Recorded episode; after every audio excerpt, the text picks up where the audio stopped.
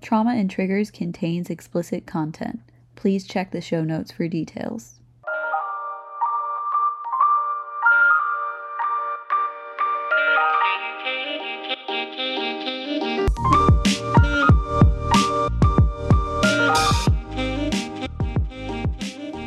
We're live. And we're on. Hello. Hey, everybody. Uh, every time we start recording, I I lose brain cells. I think it's like our body is just shutting down so that we're less nervous. Yeah, I think so too. Um, welcome to Trauma and Triggers. If it's your first time, good job. You found the best podcast in the world, honestly. The only the only one you should be listening to. And only she believes that. Anyways, I'm Audrey. Oh yeah, I'm Sabrina. and today we're talking about erotic hypnosis. Um Audrey brought this topic up to me a little while ago Is and I, me that I- did I, I feel like I- I think it was just Reddit. maybe I feel like I You- can't remember. I really can't remember. I felt like you brought it up to me Okay. because I heard about it. Or maybe I saw it on Reddit and I was like, girl, have you heard about this? And you were like, yes, of course. I'm an expert in the field. I know about every kink. All of it. Literally, I could walk up to Audrey with any kink Oh, and yeah. she'd be like, I heard about it already. I'm like a walking dictionary about this. yeah. And I, like half the time, like I've heard the name, but I don't necessarily know the definition. Mhm. But I have spent a lot of time just looking into different kinks because I find it fascinating. Yeah. I thought I knew about a lot of kinks and then you come up to me with a new one and I'm like, I hit you up with that somnophilia. yeah, somnophilia. No. the other day I was thinking about um there's probably like a puking kink. Yeah, I don't know the name of that one, but it, there it, it does exist, and it is deeply concerning. God. The other day I said to you, I said, I'm tired of being sex positive. My partner also said something similar. yeah, yeah. Yeah, he was just like, I I can't even remember what I said in particular. hmm Um, but it was very much like sometimes people should be judged. what if kink shaming is my kink? Uh, but we're talking about erotic hypnosis, and I felt like um, how I wanted to structure the episode was kind of talking about what hypnosis is first, and I'll cover that topic, and then uh, Audrey will get more into the specifics about erotic hypnosis. I feel like there's a bunch of misconceptions about what hypnosis is. yeah, I I walked into this topic not knowing a whole lot about hypnosis in general. Yeah, this is really our first topic where I feel like neither one of us had much base knowledge. Because there are a About? lot of there's a lot of kinks out there that it's like uh, in fantasy you understand them, but like the actual workings of the kink is way more complicated. Yeah. Um so let's get into it. Uh this is a quote from the Society for Clinical and Experimental Hypnosis. Uh, quote, hypnosis is a state of focused attention and receptivity which can be an extremely useful tool for individuals wishing to master certain abilities and accomplish specific tasks. So, I think the, like, the, when people think of hypnosis, they think of like basically mind control, like someone dangling Yeah. a watch in front of you and just you're clucking like a chicken or whatever it is. Yeah. And it's not exactly that. I was lucky enough to be able to speak with a practicing hypnotherapist. Um, her name is Caitlin Redwood. Uh, I just want to say I really appreciate the time she took answering all my questions, really detailed with everything. Yeah, she was like really sweet and she just completely offered. Yeah. Yeah. It was very nice. I will try to link her info in the show notes. And I have a lot of resources that I'm going to link in the show notes if people are interested in learning more about this topic, because there's absolutely no way that we're going to cover everything about it. So much information. There's so much going on here. So, uh, Caitlin uses a combination of uh, Kappa-Syni- Kappa-Syninian and Ericksonian hypnosis. and she also uses neuro linguistic programming. I don't know anything about neuro linguistic programming. Didn't learn a thing about it. We're not talking about that. That's fine. But we are talking about Kappasinian and Ericksonian hypnosis. Um, this is a quote from a website that I linked all the way down here. it doesn't matter. It doesn't matter where it's from. But George Kappas, for who Kappasinian hypnosis is named after, discovered that all people are not equally suggestible. Um, he categorized suggestibility in two categories physical and emotional suggestibility. A physical suggestible person is like a child. Um, all children are physical suggestible when they are born. They take suggestions literally. So if they're under hypnosis, um, you can just say, Your hand is resting. This more susceptible type of person, it'll feel like they can't move their hand because it's resting. A emotional suggestible person has a more critical mind. So when you're um, using hypnosis on them, you have to use more like like you have to tell a story more and you have to use metaphor more. Okay. So you're more like imagine a string pulling your wrist down and there's a heavy weight attached to it. Stuff like that. So you have to get past the more critical mind with an emotional person. And then there are people who are in the middle of the spectrum and they are called somnambulists. Somnambulists. Words aren't nothing's my strong suit today.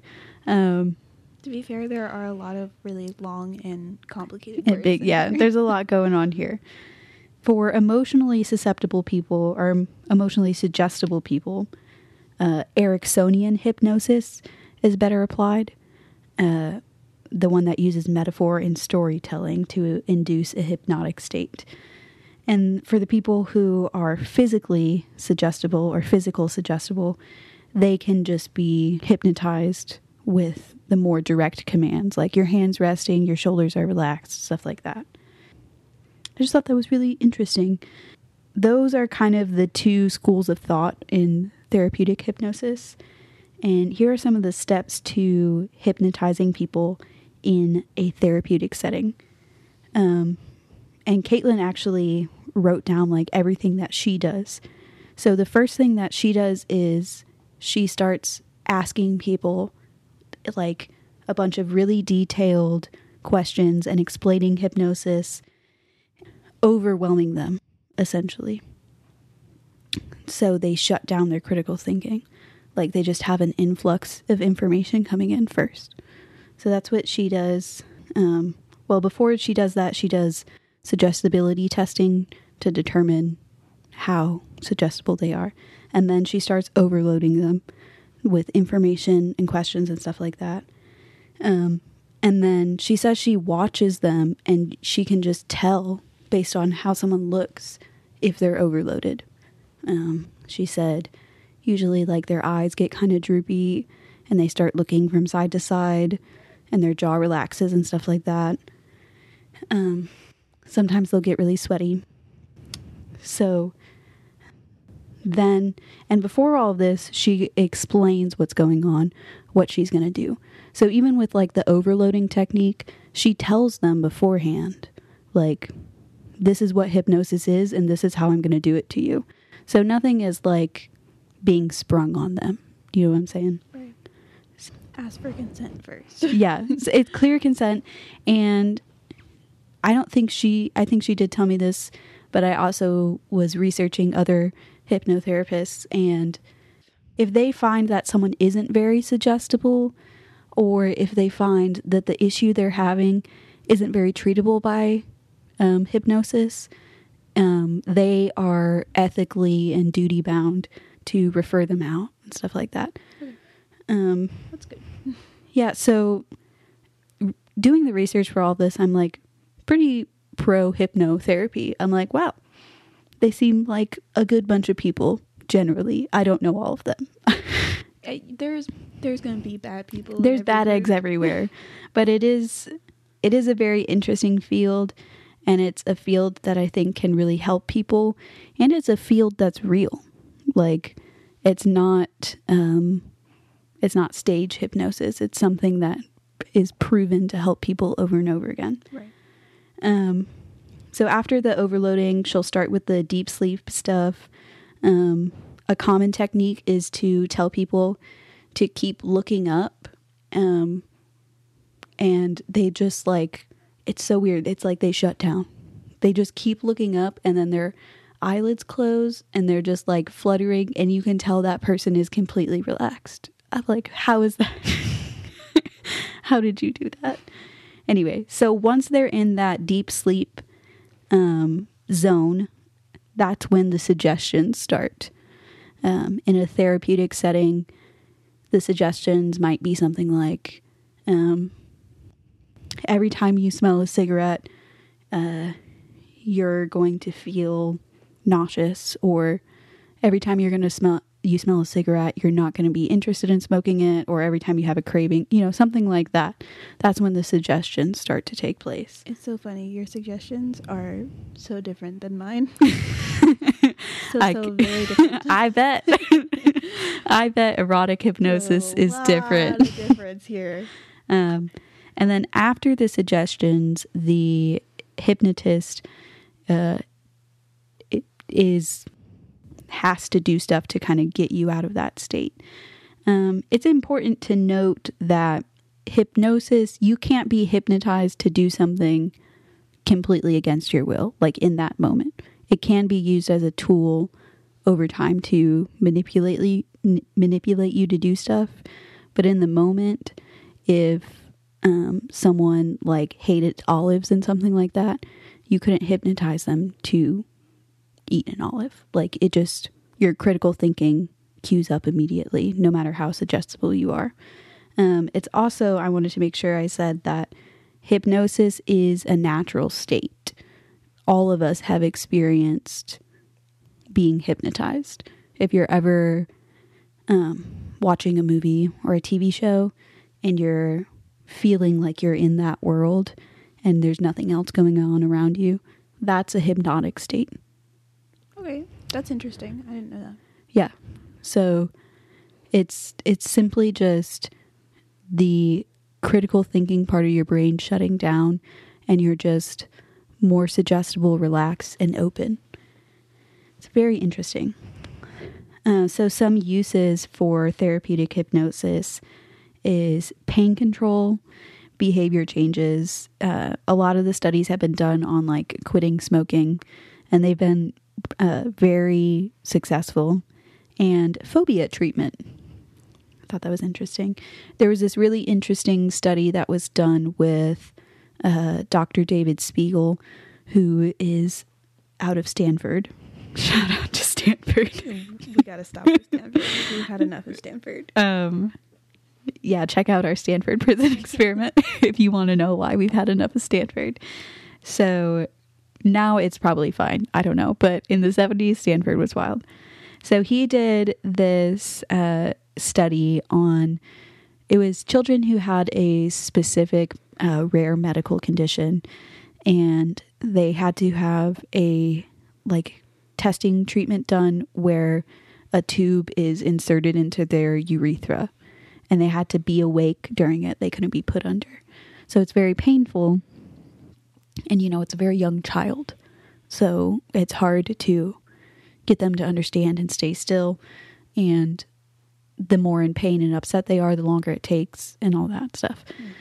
So um, I believe he and a group of one or two other hypnotherapists would go in and hypnotize the kids and the testing only took 10 minutes where it used to take 45 minutes and the kids left feeling significantly better um, i just thought that was really nice Yeah.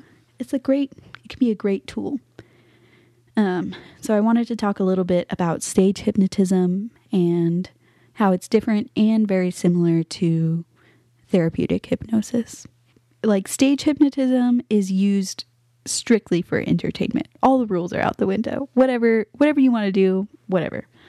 Um stage hypnotists use a combination of willing participation, groupthink, placebo, magician's tricks, and what I'm calling real hypnosis. So, the first thing that they do if you watch videos of stage hypnotism is they ask for a group of volunteers. So, immediately that group of volunteers knows that they're going up for comedic and entertainment purposes. So, there's already like, okay, I kind of know what's going to happen. And then they get up there and they see everyone doing what the hypnotist says. So they do it, even though they might not actually be in a state of hypnosis. Isn't that crazy? Yeah, groupthink is very wild. yeah, That another idea for a podcast. that would be really interesting. uh yeah, groupthink and the bystander effect. Absolutely insane. So they um, they interview people sometimes after these uh, performances, and they were like, "Were you really under?" And a significant amount of time, they'll just be like, "No, I just didn't want to embarrass him," or "No, but I saw everybody else doing it, so I didn't want to feel weird." Um, so from there, the hypnotist will like narrow down his group. So he's observing and he sees that the lower suggestible people or the people who have a higher amount of critical thinking aren't really under any sort of hypnotism. So he dismisses them and then goes to the next group and it goes smaller and smaller until he gets either a small group of people or just one person who is highly suggestible.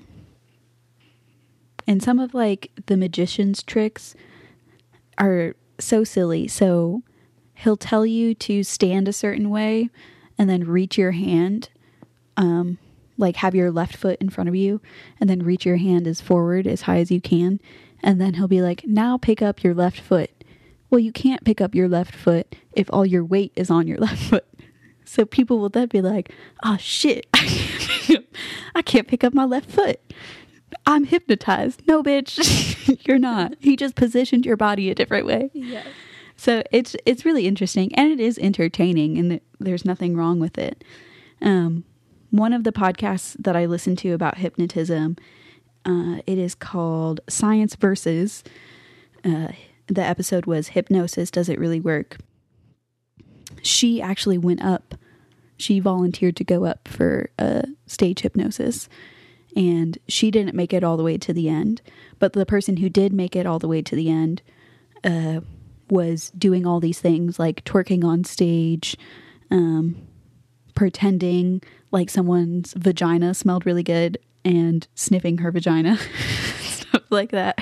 Yeah, I guess dabbling in erotic hypnosis. That's But then, wild At the- stage hypnosis. yeah. And and the show is like marketed as like a rated R show and Okay. stuff like that. So again, the people volunteering know what they're getting into. So at the end, he's like, "Okay, go make out with your husband. Give him the sloppiest make out you've ever given him." And she didn't. she just gave him a little peck. and the uh, the host of the podcast um, questioned her afterward and was like, "Hey, what was that all about?" And this woman was like, "I just felt like it was too inappropriate to have a sloppy makeout session with my husband in front of everybody." And I was like, "This bitch sniffing crotches. Girl, what? you just don't like your husband." Let's be honest here.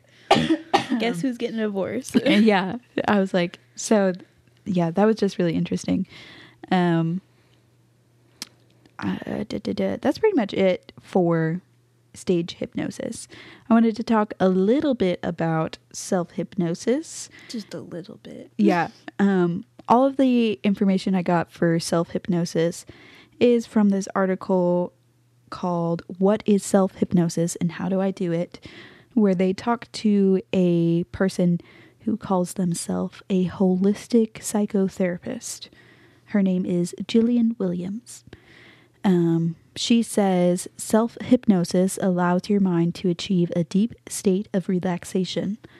Uh, while in this hypnotic state, you will either oh you either make suggestions or set intentions for yourself, or you use an audio stream or download as a guide. Who calls it a download? She's 85 years old. Uh, Self hypnosis is also an empowering way to improve control of your thoughts and emotions. In some ways, self hypnosis reminds me of like meditation and mindfulness practices. Yeah.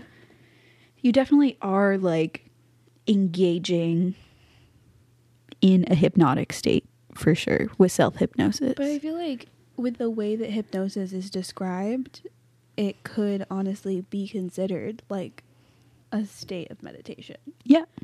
Like It it's is. just a relaxed state, you know?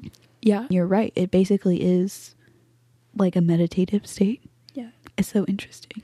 You you know what's like really this thought keeps popping up in my head. I have to say it out loud.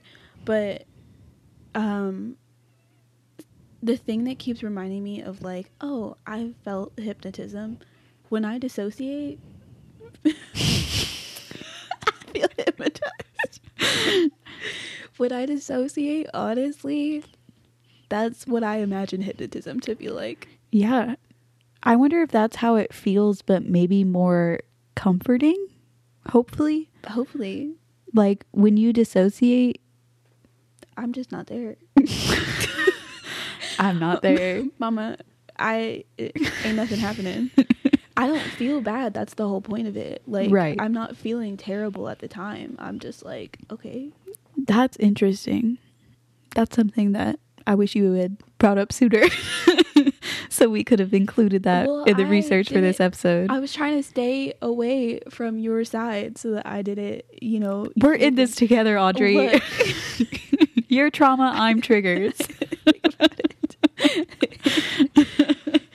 but no that's really that's what i keep thinking is like whenever i feel like dissociated like i i do feel more relaxed like my body is more disconnected um and i feel like on some level it's supposed to be the opposite like when you're in a hypnotic state you're supposed to feel more connected to your body i don't really know I guess so. Yeah.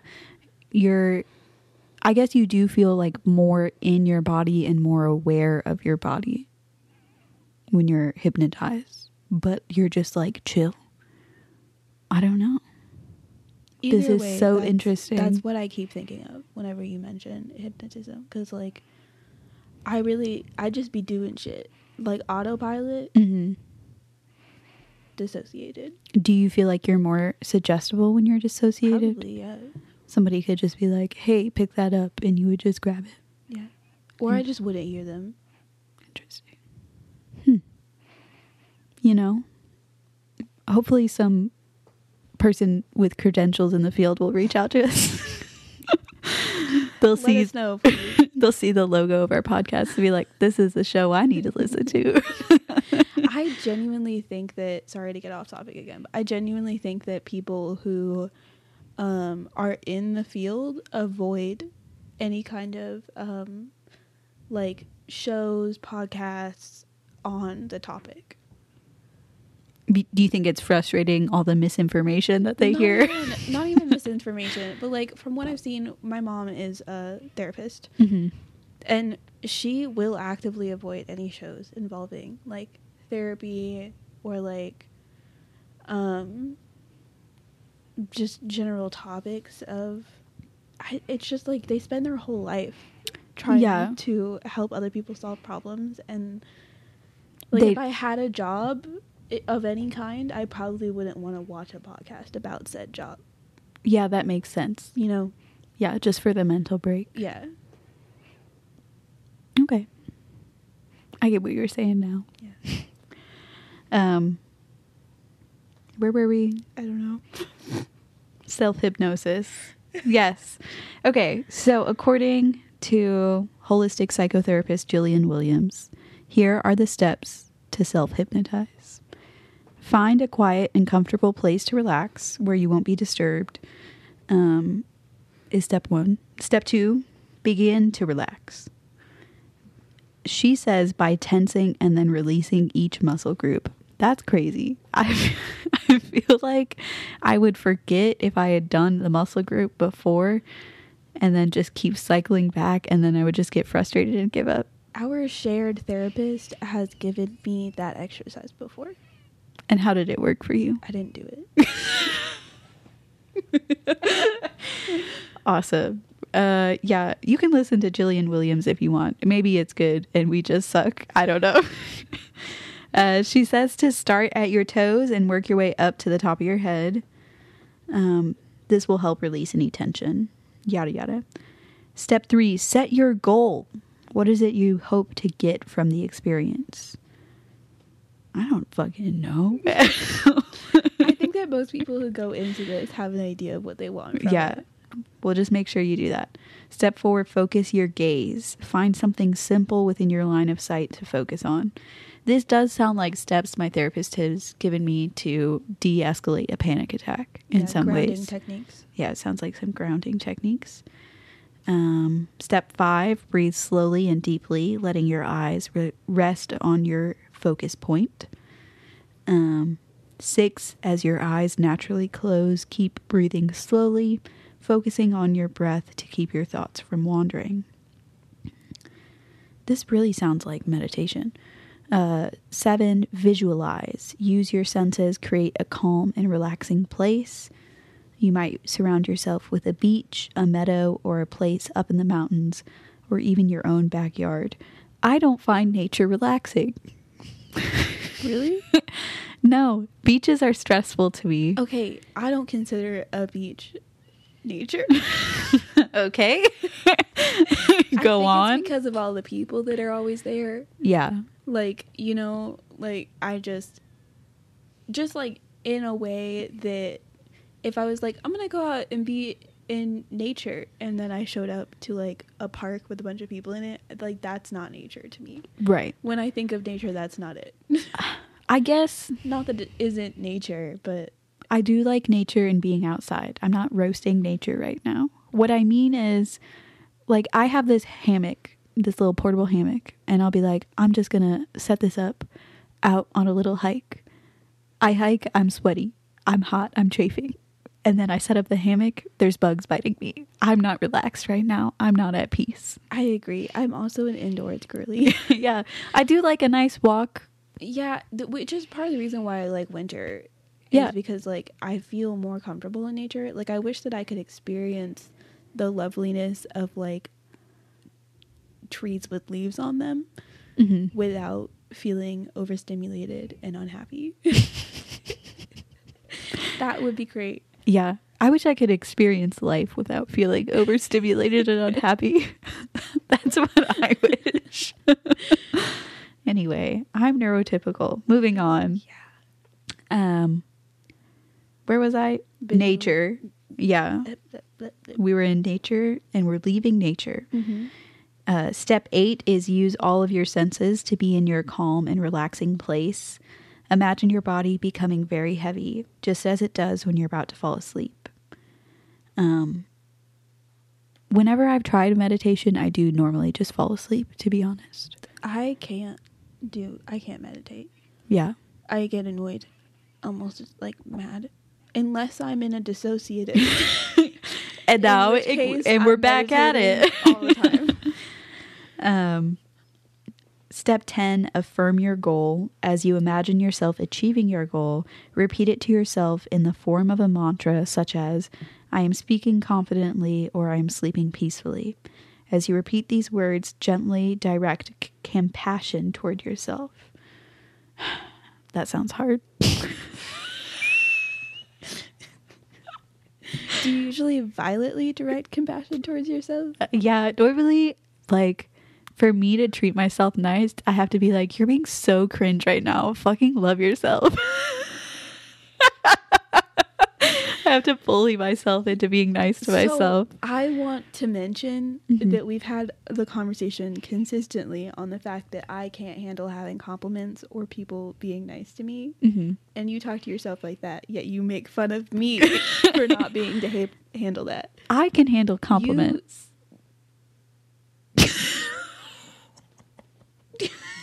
Don't look at me like that. Don't look at me like that when nobody else can see you looking at me like that.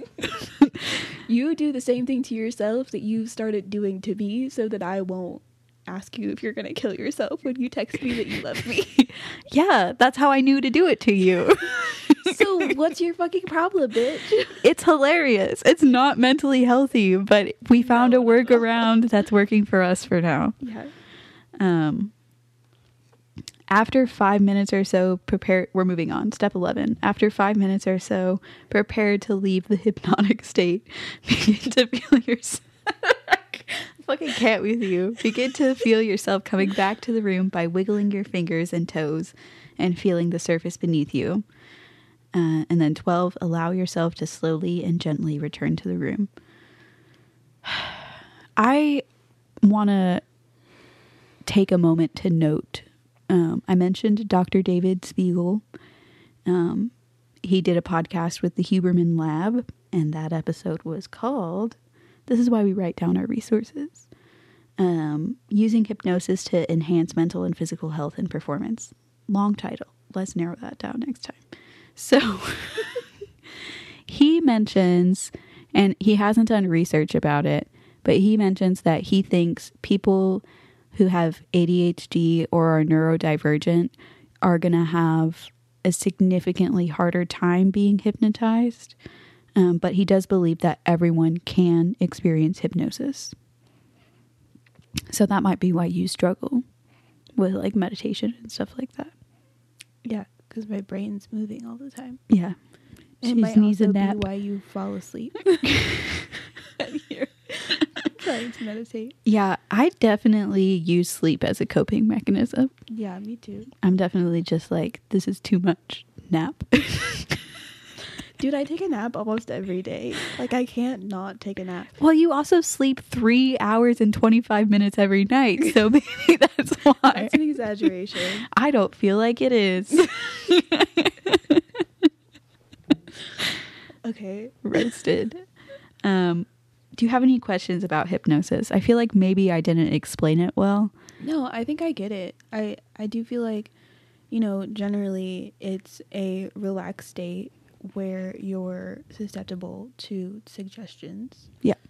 Um, and you can't do anything against your will. These are just the bullet points that I remember. Yeah. Um, but it's used to over time uh use some some form of manipulation, not necessarily a bad kind Yeah. to get you to do what you can't seem to do in a normal unhypnotized state. Yeah. I did also want to mention that um, most research says using hypnosis to uh, recall things um, is not Yeah. helpful. Yeah, you can whenever sorry, this is your segment, but No, I love it. uh, I wasn't being sarcastic. Okay. I'm um, just trying not to breathe hard and it's coming off as sarcastic. I have read that um whenever like people try to go use hypnosis to recall memories, they you can like end up forming untrue memories Yeah. due to that.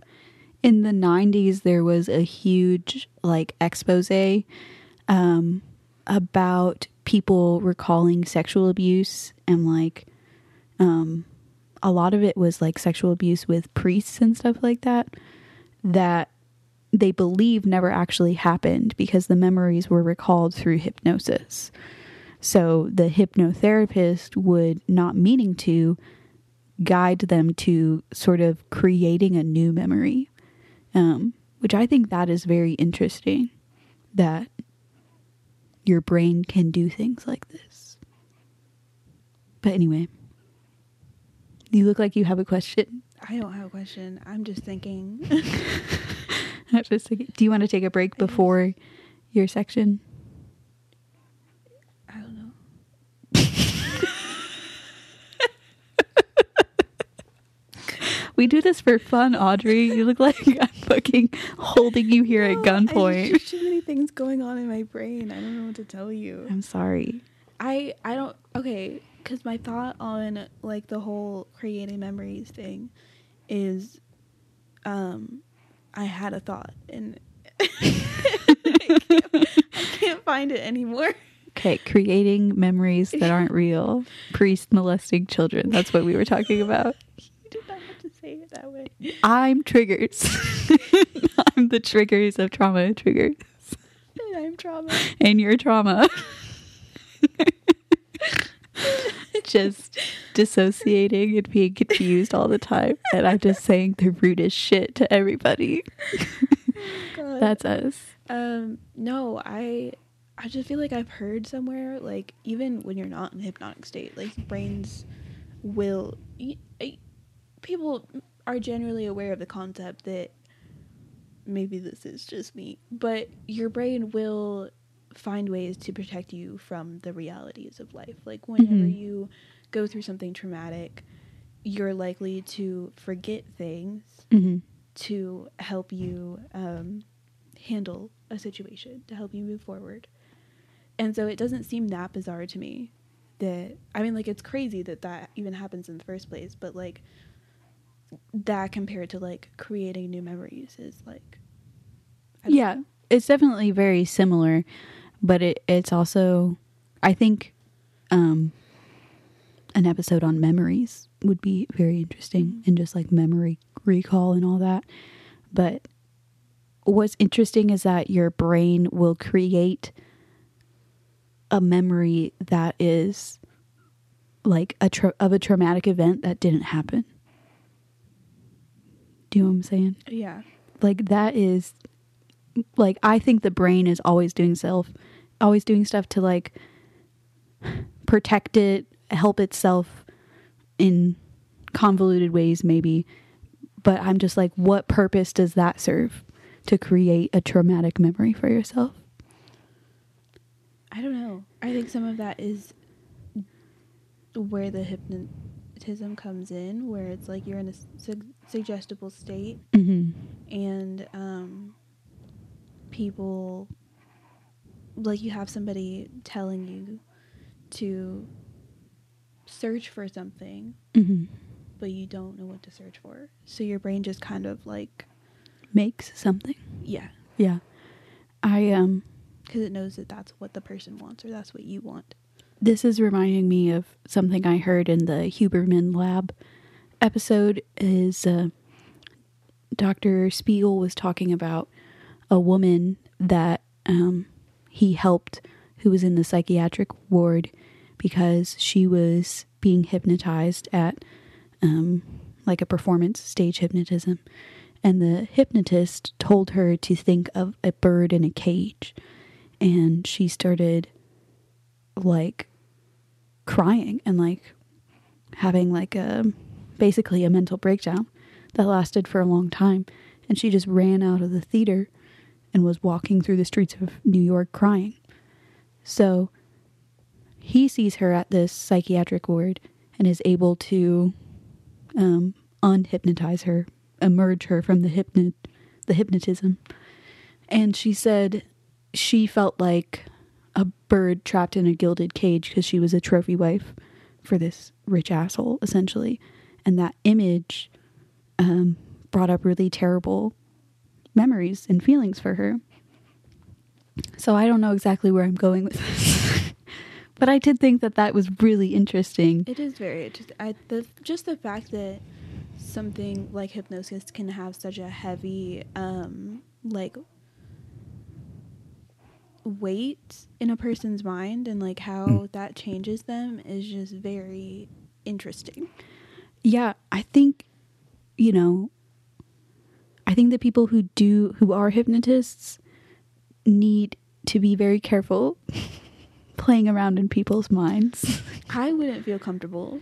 I would be scared on a daily basis. I don't think that I could have a job where I'm in not in control, but I am actively trying to change someone's behavior It does feel, a suggestible state. That's scary to me. Like I would feel at risk yeah, all the time. yeah, which is why when you do, like, there's definitely ways to do it in ethical like have an ethical procedure for it and everything. I agree with you. I could never be a hypnotist because I would constantly be like, what if I make them cry and wander the streets of New York?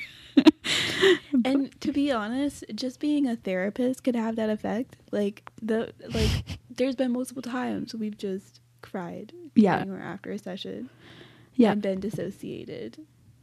And that's not always a bad thing. It- Dissociating, yeah, maybe. I don't know. My, my, that tends to go hand in hand for me a lot. Yeah. I won't speak for you, but sometimes I needed to cry about something. Oftentimes, I also do need to cry, but the problem is I have like a dif- disconnect with like crying and feeling comfortable with crying. So I'll cry, but I'll be upset that I'm crying and uncomfortable with the fact that I'm crying. hmm And so I don't feel that relief. Yeah. But I do know what that relief is. I have felt that relief before. hmm It just doesn't happen often. Usually it's just against my will and then I feel violated by my own body. Wow. okay. Sometimes I can be both trauma and, and triggers. I agree. Um, really taking my role on the podcast. Um, You want to know what's triggering me? hmm. You breathing into that microphone. I'm so sorry. I to breathe. I don't know how the professionals do it. um, yeah, that's all I have for hypnosis. Okay, I think we should take a break. I think so. I need to pee and get a drink of juice and maybe take a nap because I'm upset. Okay. we'll be back. Bye. Oh, but all right, we're back. that was really loud. That was my heads up that we were back. We're back at it. Um, hold on. what? Everybody stop. Okay. Okay, never mind. I'm back in it. So, while we were taking the break, I realized I had something I wanted to say that I didn't say. So now I'm gonna say it. so now I'm going to say it now, and I don't want to hear about it. Uh, so, uh, in my research, I looked up uh, this case where this woman was um, someone used hypnotism, specifically erotic hypnotism, to sex traffic her, essentially. And a person who was uh, helping the reporter on the case talked about something called ego death. Um, he called it ego death. I don't know if that's the right term. And he said early on in his career as a hypnotist, he created an alternate personality for a woman. And the alternate personality was like a party going, fun person. And her other personality was more strict and stern. And this woman just didn't want to go back to her original personality. So she asked him to make a third personality, which was a combination of the two personalities. And he did do that. And to this day, she is that third personality that he created. And he said that he still gets people contacting him and saying that what he did was wrong because this woman is not the woman that they knew anymore. And I just am. My mind is blown about that. Like, first of all, why would you do that? Yeah, I mean, like obviously this guy feels guilty. Um so I don't mean to beat a man while he's down. But Yeah. What the fuck? I think that it's like to me it seems pretty obvious that while you're practicing hypnotism, um the safe safer way to do it is suggestible comments. You know, like, okay, so you want to be less strict. So let's think of some things that would make you feel less strict. Yeah. Like, so e- having some comments to make a person feel less uptight and feel less in need of constant control seems like a good way to fix that Yeah. It- rather than creating an entirely new personality based around being a party girl. Yeah. Which sounds ridiculous. Like, in what world would that be the correct alternative? I don't know. I mean, he was like an erotic hypnotist. He wasn't a hypnotherapist. So, So I think he was just kind of like, oh, this is like a fun sex thing for her. Um, but then it's like, you know, let's think about what we're doing. this is wild. And I do want to say, you know, he he said when he did it he was in his early 20s.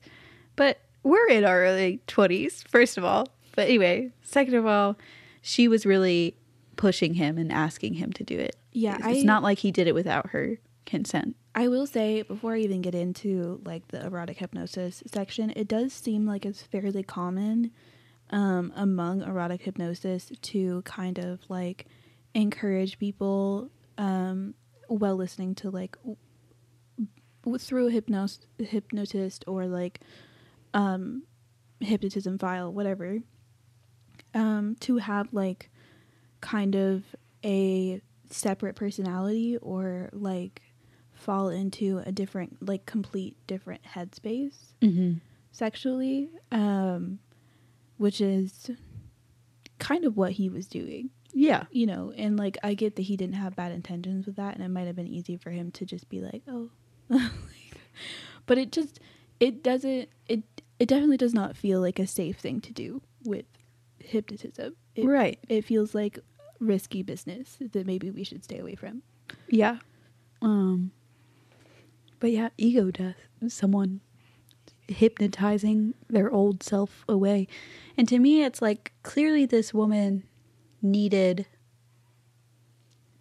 therapy. Like needed mental health help. Yeah.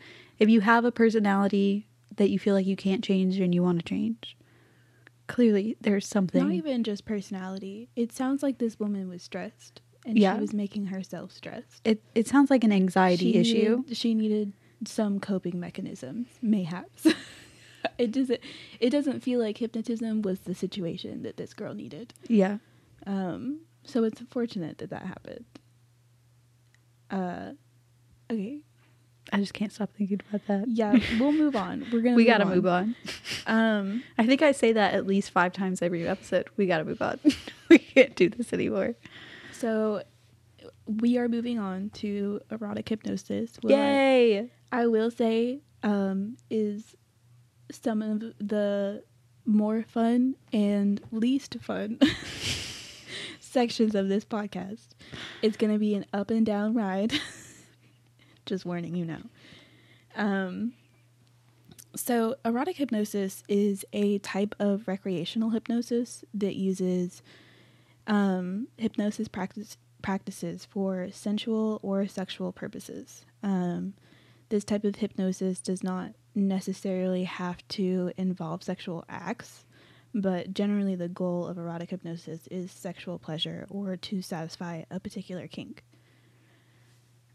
Um, so people may choose to experience erotic hypnosis through a person, like an in-person play scene with somebody who's uh, educated on hypnosis practices, preferably, um, a hypnotic video or hypnotic audio files. Um, and you know, y- you had mentioned like self hypnosis before. I I guess that could also be a possibility, but it seems like usually people are looking for another person to hypnotize them. Yeah, I've heard of I've heard a little bit of people like kind of using erotic self hypnosis to make themselves orgasm. Yeah. Um, That's pretty much all I've heard of. I, I haven't heard of like a kink erotic self hypnosis, but I don't know. there are from what I've seen on r slash erotic hypnosis on Reddit. Um, there are plenty of people who just enjoy their little their like erotic hypnosis files alone. Yeah, Like they're just chilling.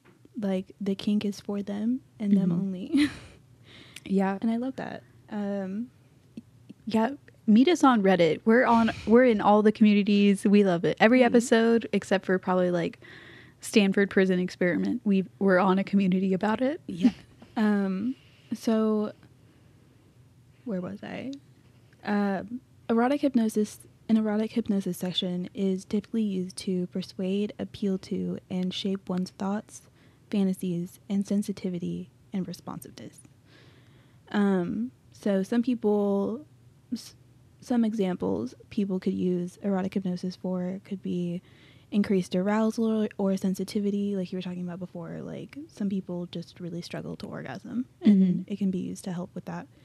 Um, a hypnotic fantasy, like creating role play scenarios, um, supporting elements of power dynamics, like dom and sub.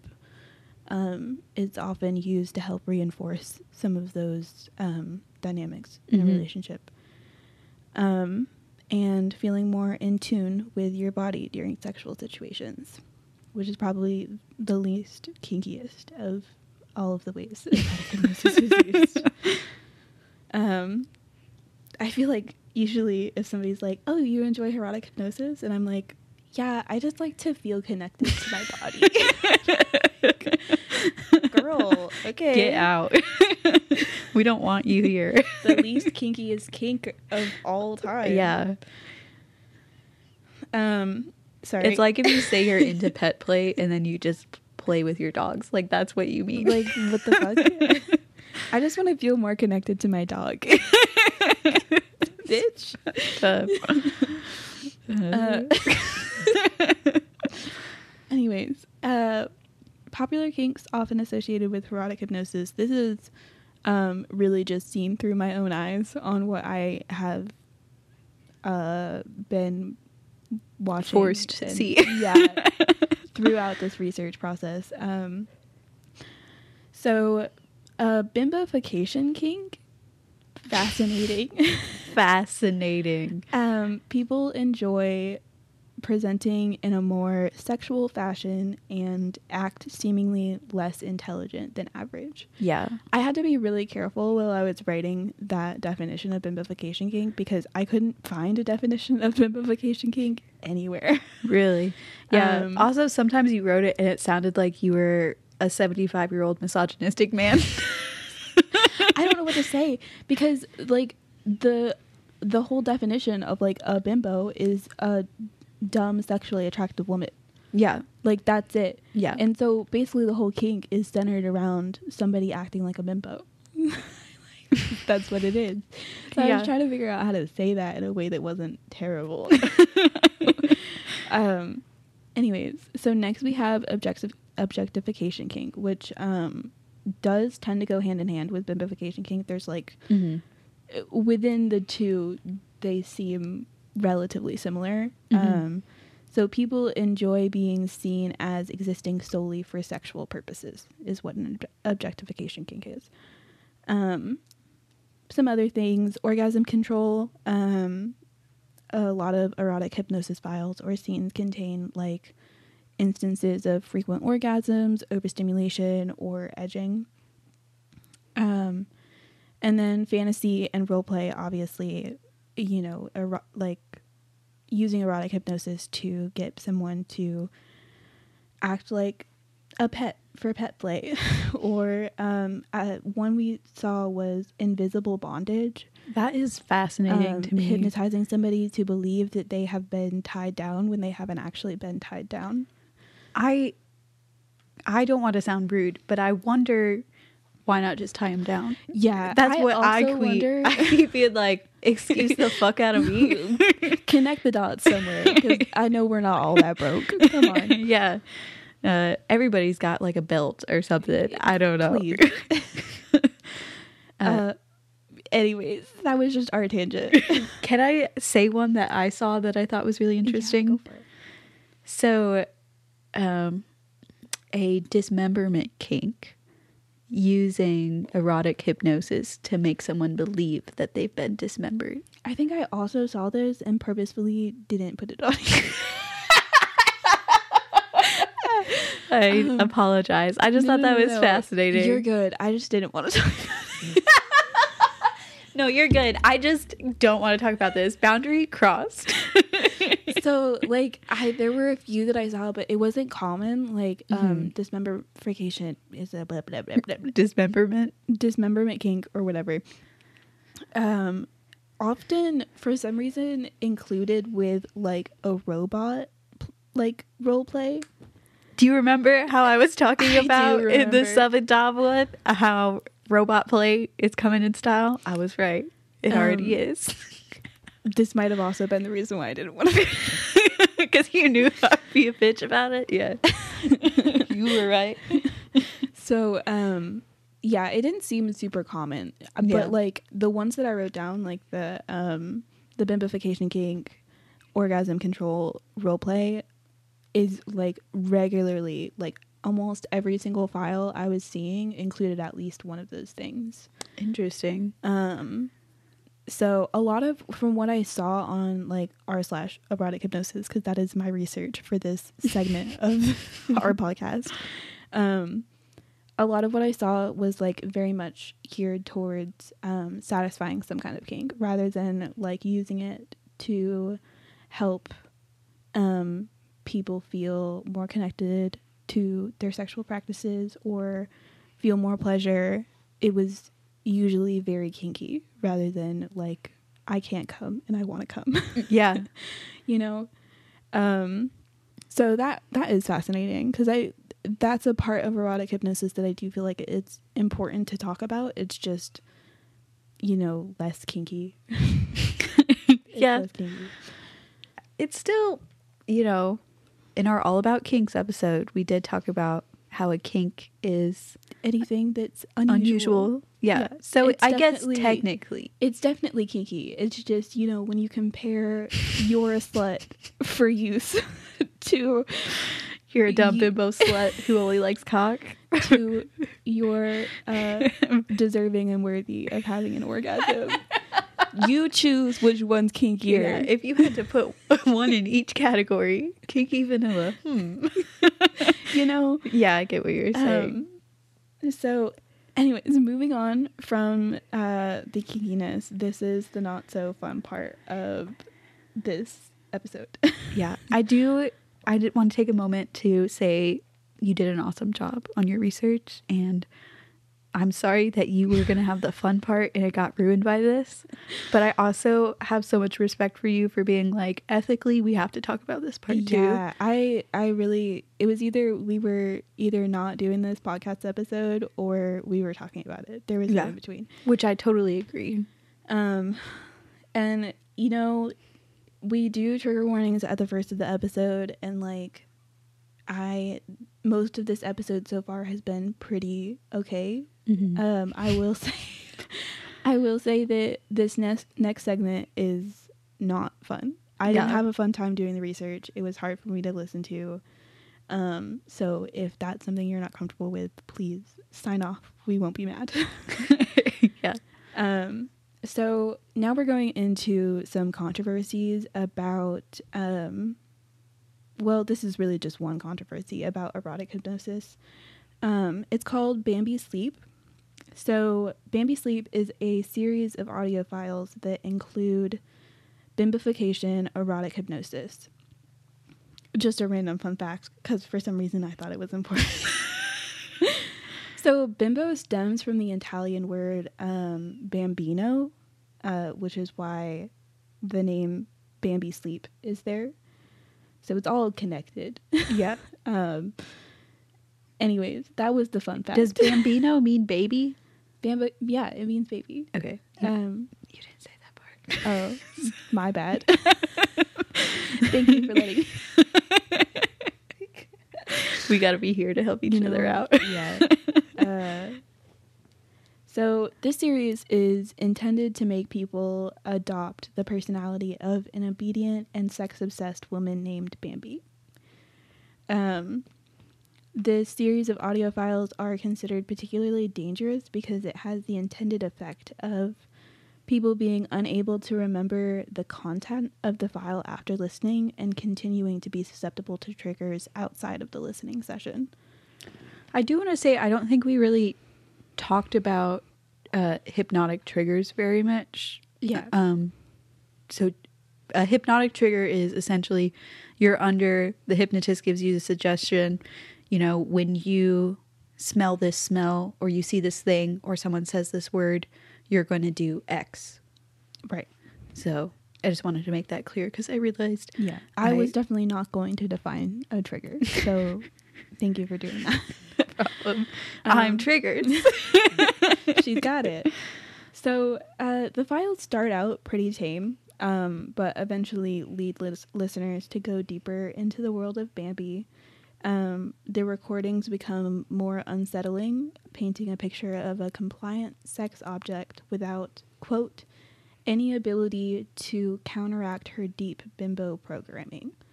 Um, I will say the I had a really hard time finding research for anything involving erotic hypnosis that was um, what's the word I'm looking for? Um, You've given me no context for the word you're looking for. credible. Credible. Credible is the word I'm looking for. Yeah. Had a really hard time finding credible sources Yeah. for this. um, No, it is frustrating that people are not researching sex and I- erotic stuff. I really wish they would. I wish you would. I wish they would.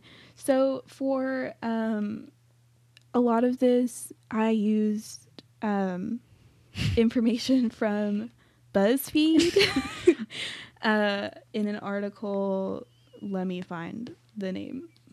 Uh, an article that's named after these people tried erotic hypnosis, they couldn't recognize themselves. So Mama, the clickbait has to stop. BuzzFeed. There you go. You want to be taken seriously? Stop it with the headlines like that. they did it did seem like they had um credible sources for what they were saying so i will say that um but that was the best i could find i tried. I really did. Um man fuck it. This whole thing is bad. Whatever. Okay so whenever i was reading this um article they mentioned um, this woman named Ava who um, had been mm, sexually abused by a man named a man named James Aluminium. using these Bambi sleep audios. Um, there were multiple other things he used to help um, make it more because okay He didn't just use hypnosis. yeah, he wasn't just using hypnosis He was also using were- drugs and He used his- brainwashing techniques. yeah and he had his own audio files um and you know we i i wanted to specifically mention that because we had talked about earlier how whenever you're in hypnosis oftentimes you cannot do things against your will which is true um and so we spent a lot of time like listening and like trying to figure out how this all worked because we were like how Right. can something un- while you're under hypnosis make you do something that you wouldn't normally want to do um and i do think that the outside factors played a role Mm-hmm. in making people more susceptible to the um the bambi sleep files What was it? I do want to say, even though you can't do something that's like directly against your will, when you're in a hypnotic state, what is your will is less clear to you. yeah So we didn't do the safety warnings yet, but just if you choose to do any type of hypnosis or erotic hypnosis, like knowing the person who's hypnotizing you, making sure you guys have very clear consent about what is and is not okay is very important because you're still highly suggestible in that state. Yeah. Um so I'm not going to go super into detail.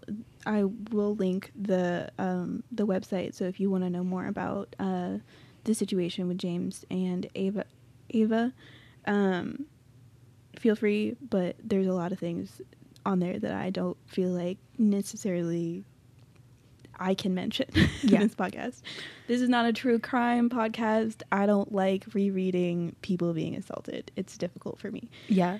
So, um, but basically James had a cult of sex slaves that he had created using these audio files and drugs and other outside factors.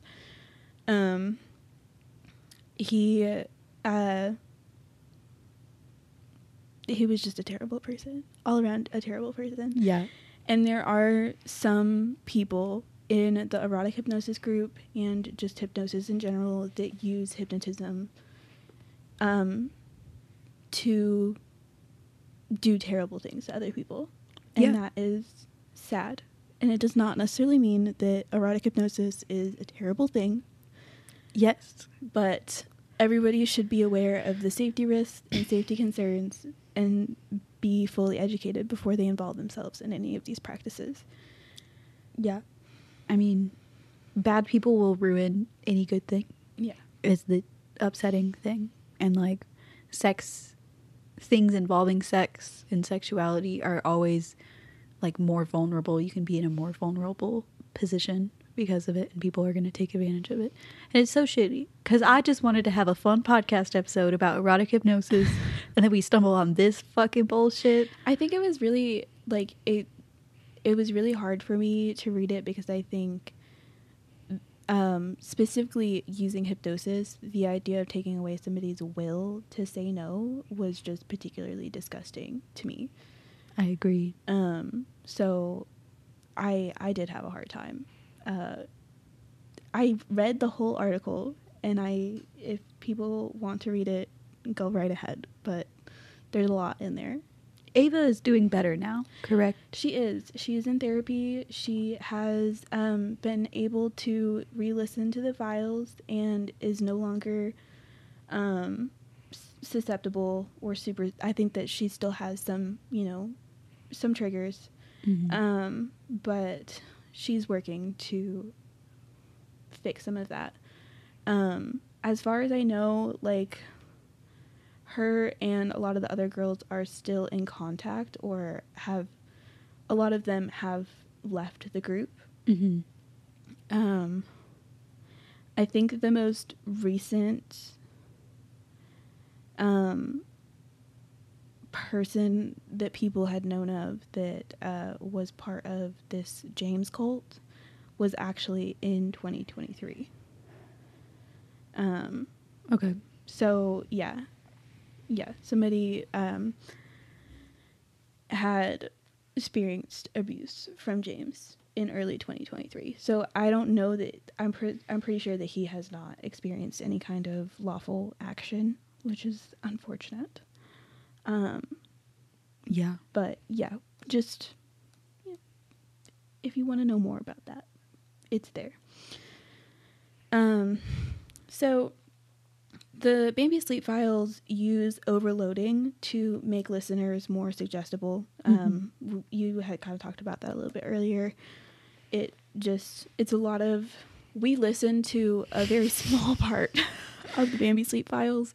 They're really creepy. I'm not going to lie to you Yeah. like uh, do i think that i would be hypnotized by this file absolutely not was it absolutely terrifying to listen to for sure Yeah. It was it was very like I felt nauseous, but I always feel nauseous when there's like a lot of overlapping sounds. So there's like one main female talking. Um, and then there's usually like one or two females chanting something in the bath- background. And then there's like this fucking like whooshing noise Yeah, it sounds like when you drive through a tunnel or something like that going on in the background. And then every now and again there's like high pitched like orchestral sounds. Yeah. It's very like there's overwhelming to the senses. there's so much noise Yeah. and um none of it's good noise As far as I know, we don't really know exactly who creates Bambi Sleep. Um yeah it's it was created anonymously and um i think some people have like um done like i don't know recreations of the files but um the original bambi sleep files no one knows who made them they're just out there for people to use which is deeply concerning yeah. And, and I- like the the episodes like the the files are not well written. They're not good audio files. They are not good erotic hypnosis practices. You, it's not super likely that anybody would even be hypnotized by them. Right. Um, uh, there was some some guy, some guy said that um, they did um, a good job with the overloading factor, but like the vials themselves are not properly properly done Mhm. um, and are unlikely to really lead you to be hypnotized unless there are other factors. Um, what were you gonna say? Not a clue.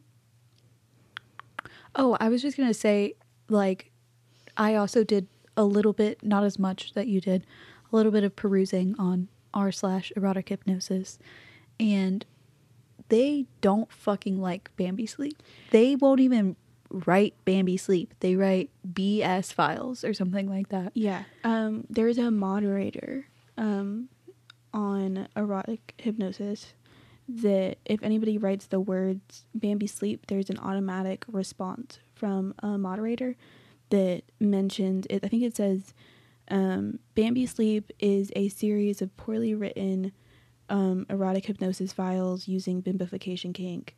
Um, and it says something else, but yeah, they're not a fan there. Yeah. there is i didn't even look at it because i really just did not want to be a part of it. But there is an r slash bambi sleep um on reddit.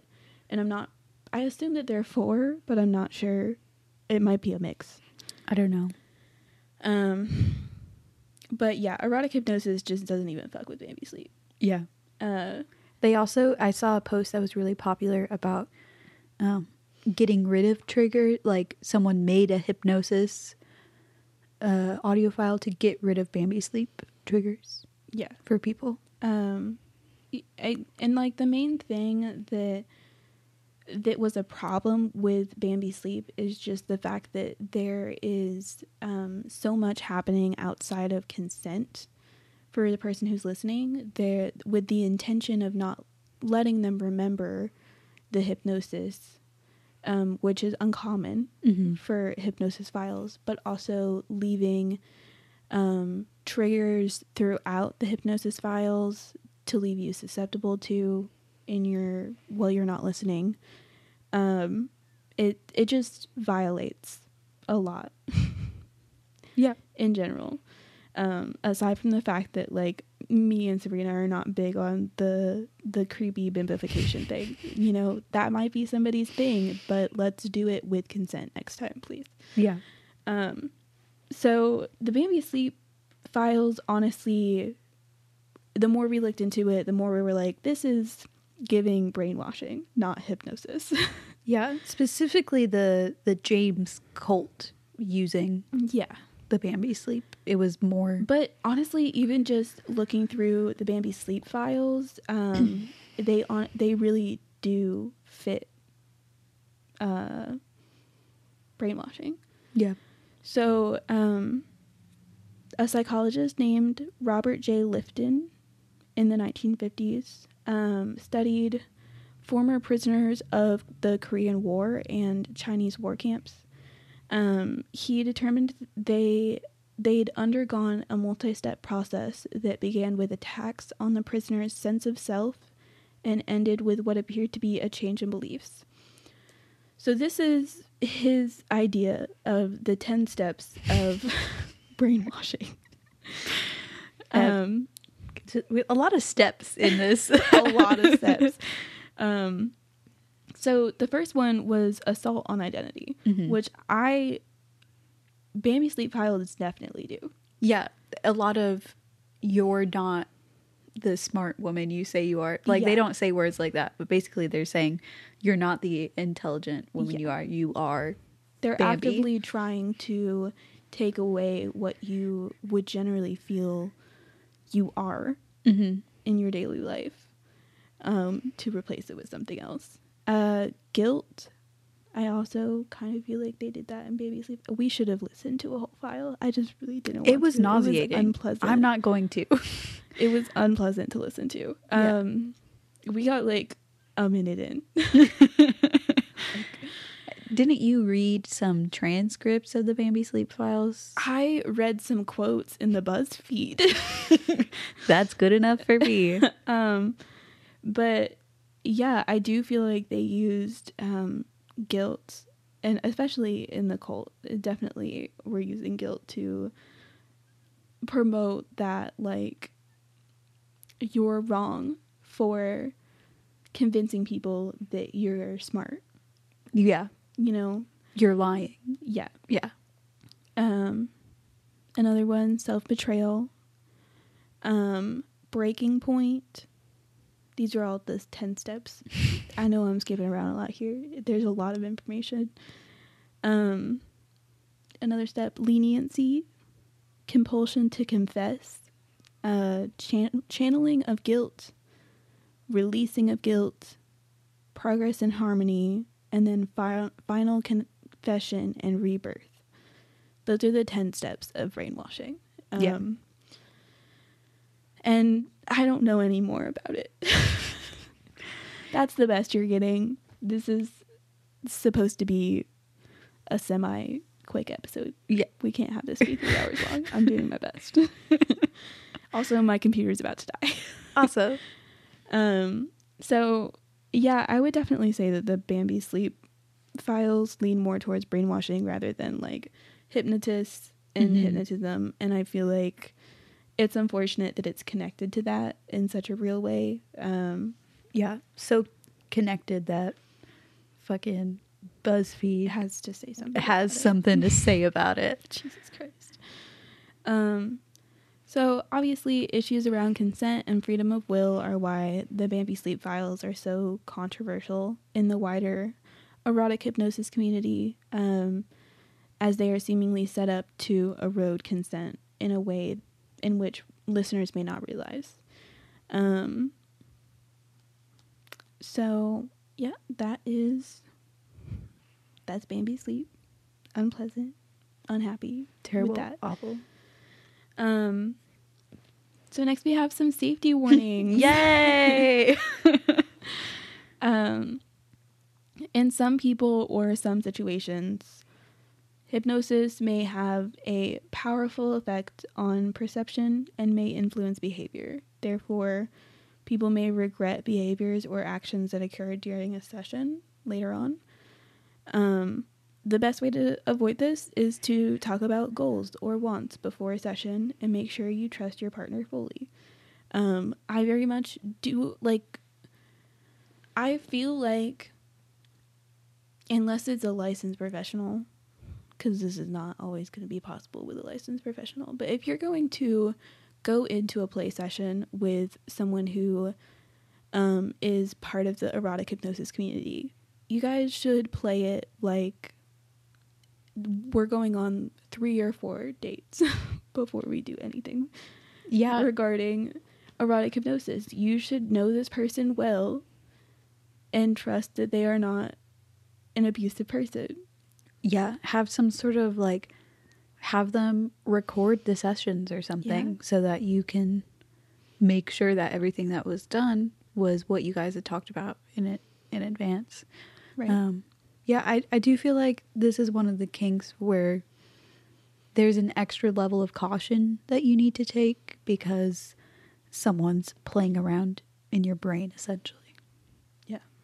Um, it it is risky, Mm-hmm. as a lot of kinks are, but you know, recovering from something physically is often easier than recovering from something mentally. So I think that it's very important that people understand Mm-hmm. why we are pressing this issue so much.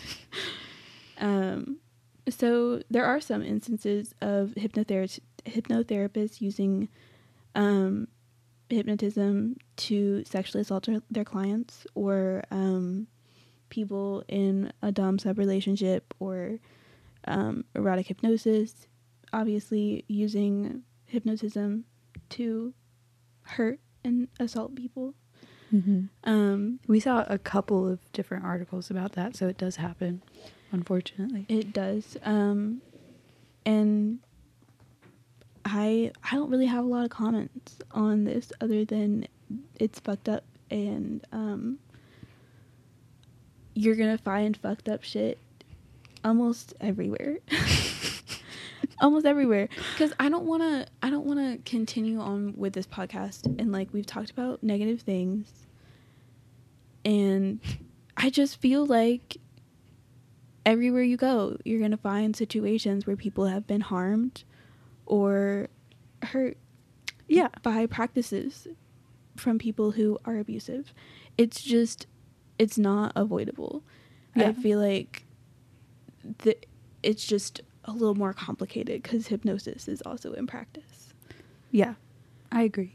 so I don't think the nature of hypnosis makes it like more likely that this is going to happen. I just think people who are shitty will take advantage of it, right which sucks.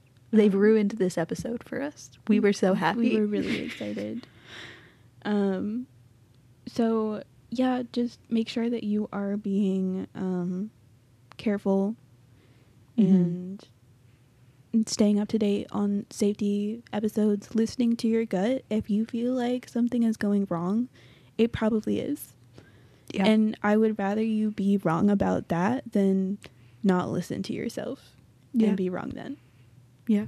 just saying. Um so all around though, the most common risk to hypnotherapy is that it simply doesn't work. It's without any outside factors, it's highly uncommon that there would be any major risks Mm-hmm. to hypnotherapy unless somebody's drugged you or has some other major factor in play. Right. Um, so there are a few rare side effects, including headaches, dizziness, drowsiness, anxiety or distress, and the creation of false memories, which we had talked about earlier. Right. Um, so you know, usually in a normal practice, without any kind of um, outside factors, it just might not work. Yep. And you've wasted some money, and that is Yep. what it is. Yeah. Make sure you could go to a good hypnotherapist who does the time to do essentially an intake interview where they are trying to figure out what you want and they're honest about what they can do and how they can help you. You know, they're not the same as a therapist that will help you talk through trauma. They will help with behaviors and phobias and triggers mostly. Um, triggers in the sense of like the psychological trigger, not like the hypnosis trigger. Yeah. So, yeah. Definitely be sure that whatever you're needing in life is not better suited towards other therapy practices. Right. As I- with, as with anything. Yeah, I feel like that's an important thing to mes- mention. Like, hypnotism is not going to solve your problems completely. It's Yeah. often used to help people uh, get rid of fears or addiction. Yeah. It's more often used to help with that. And using it to change trauma or change um, personality is probably not a good It's- idea. Yeah. Probably not. But you know, also use it if you want to have a fun, sexy time. Yeah. Yeah. If you want to get your limbs cut off, but you realize that's going to be a lot of hospital bills, mama, play the mind game on yourself. If you're too broke to buy some bondage material, go ahead and try erotic Yeah. hypnosis. It might be for you. if if you can't buy a rope, Some handcuffs, a belt. a t-shirt cut into strips. Literally anything. That's so funny to me. It's so ridiculous because, like, I understand, like, there's just so many things that erotic hypnosis could be used for. And then somebody out there was just like, we're going to pretend that you've been tied up. what? Bitch, what? Just tie me up next time. That's so stupid. No kink shaming here, though. Uh, Not at all. none, never. None we love all at the all. cakes, uh, We except just for that's like to point stupid. out that people are dumb. Yeah, I mean, maybe like there's a level of it where it's just like they know it's really not there and they can still move their arms, and that's hot to them. In which case, don't use hypnosis. Yeah, I get what you're saying. Or do. Do what you want. Don't listen to us. I We're just two young just 20 opinions. something. this is opinions.com. I don't know. Our opinions. Um, yeah. In conclusion, hypnosis is interesting and cool. Fuck Bambi sleep and all the other people in the world who ruin all the good things for all the good people. Yeah, fuck you. Fuck you. Also, if you have a dismemberment kink, please email us. If you have any of the kinks that we've mentioned in this episode or any episode, Or any episode. contact us. We are available. 24 7. We are available on Reddit, Yeah. uh, Trauma and Triggers Pod, I think. Yes. Um, we're available on TikTok and Instagram, Trauma and Mhm. Triggers. Um, and we also have a Gmail, Trauma and Triggers. Yes. Um, so yeah, feel free to contact us. We love to hear stories and get more information about stuff. It's fun to be educated and learn about people. Yeah. Um, And we're both humble enough to realize we don't know what we're talking yeah, about. we really don't. We're like cocky enough to start a podcast. We're just us. it, we're just talking. It's fun for us to talk, and Yeah. I think that I don't feel like we're doing a lot of harm. I feel like usually we're just adding, and we give the trigger warning that we don't know what we're talking about. Trigger warning, uneducated. we are doing our best. Uh, Um, we have to stop talking. it's literally just be, I've just been saying um repeatedly. I don't know what you want from me. um, Yeah, bitch. what about it? thank you guys so much for listening. Uh, I hope everybody has a great day and doesn't think about all the terrible, bad things in the world. Yeah. Also, if this gets to a lot of listens, I'm going to hypnotize Audrey. That's not going to happen. I think it could happen. I would let you hypnotize me. That's sweet. I wouldn't hypnotize you Why not? because we just talked about how we don't want to play around in each other's brains or anybody's brains. Well, you don't. You can just hypnotize me to like pretend I'm petting a I'm not qualified for that, and therefore I'm not going to do it. okay, you would pet my cat in real life. It- but I could do it when there's not really a cat there. Bye. Bye. Jesus Christ.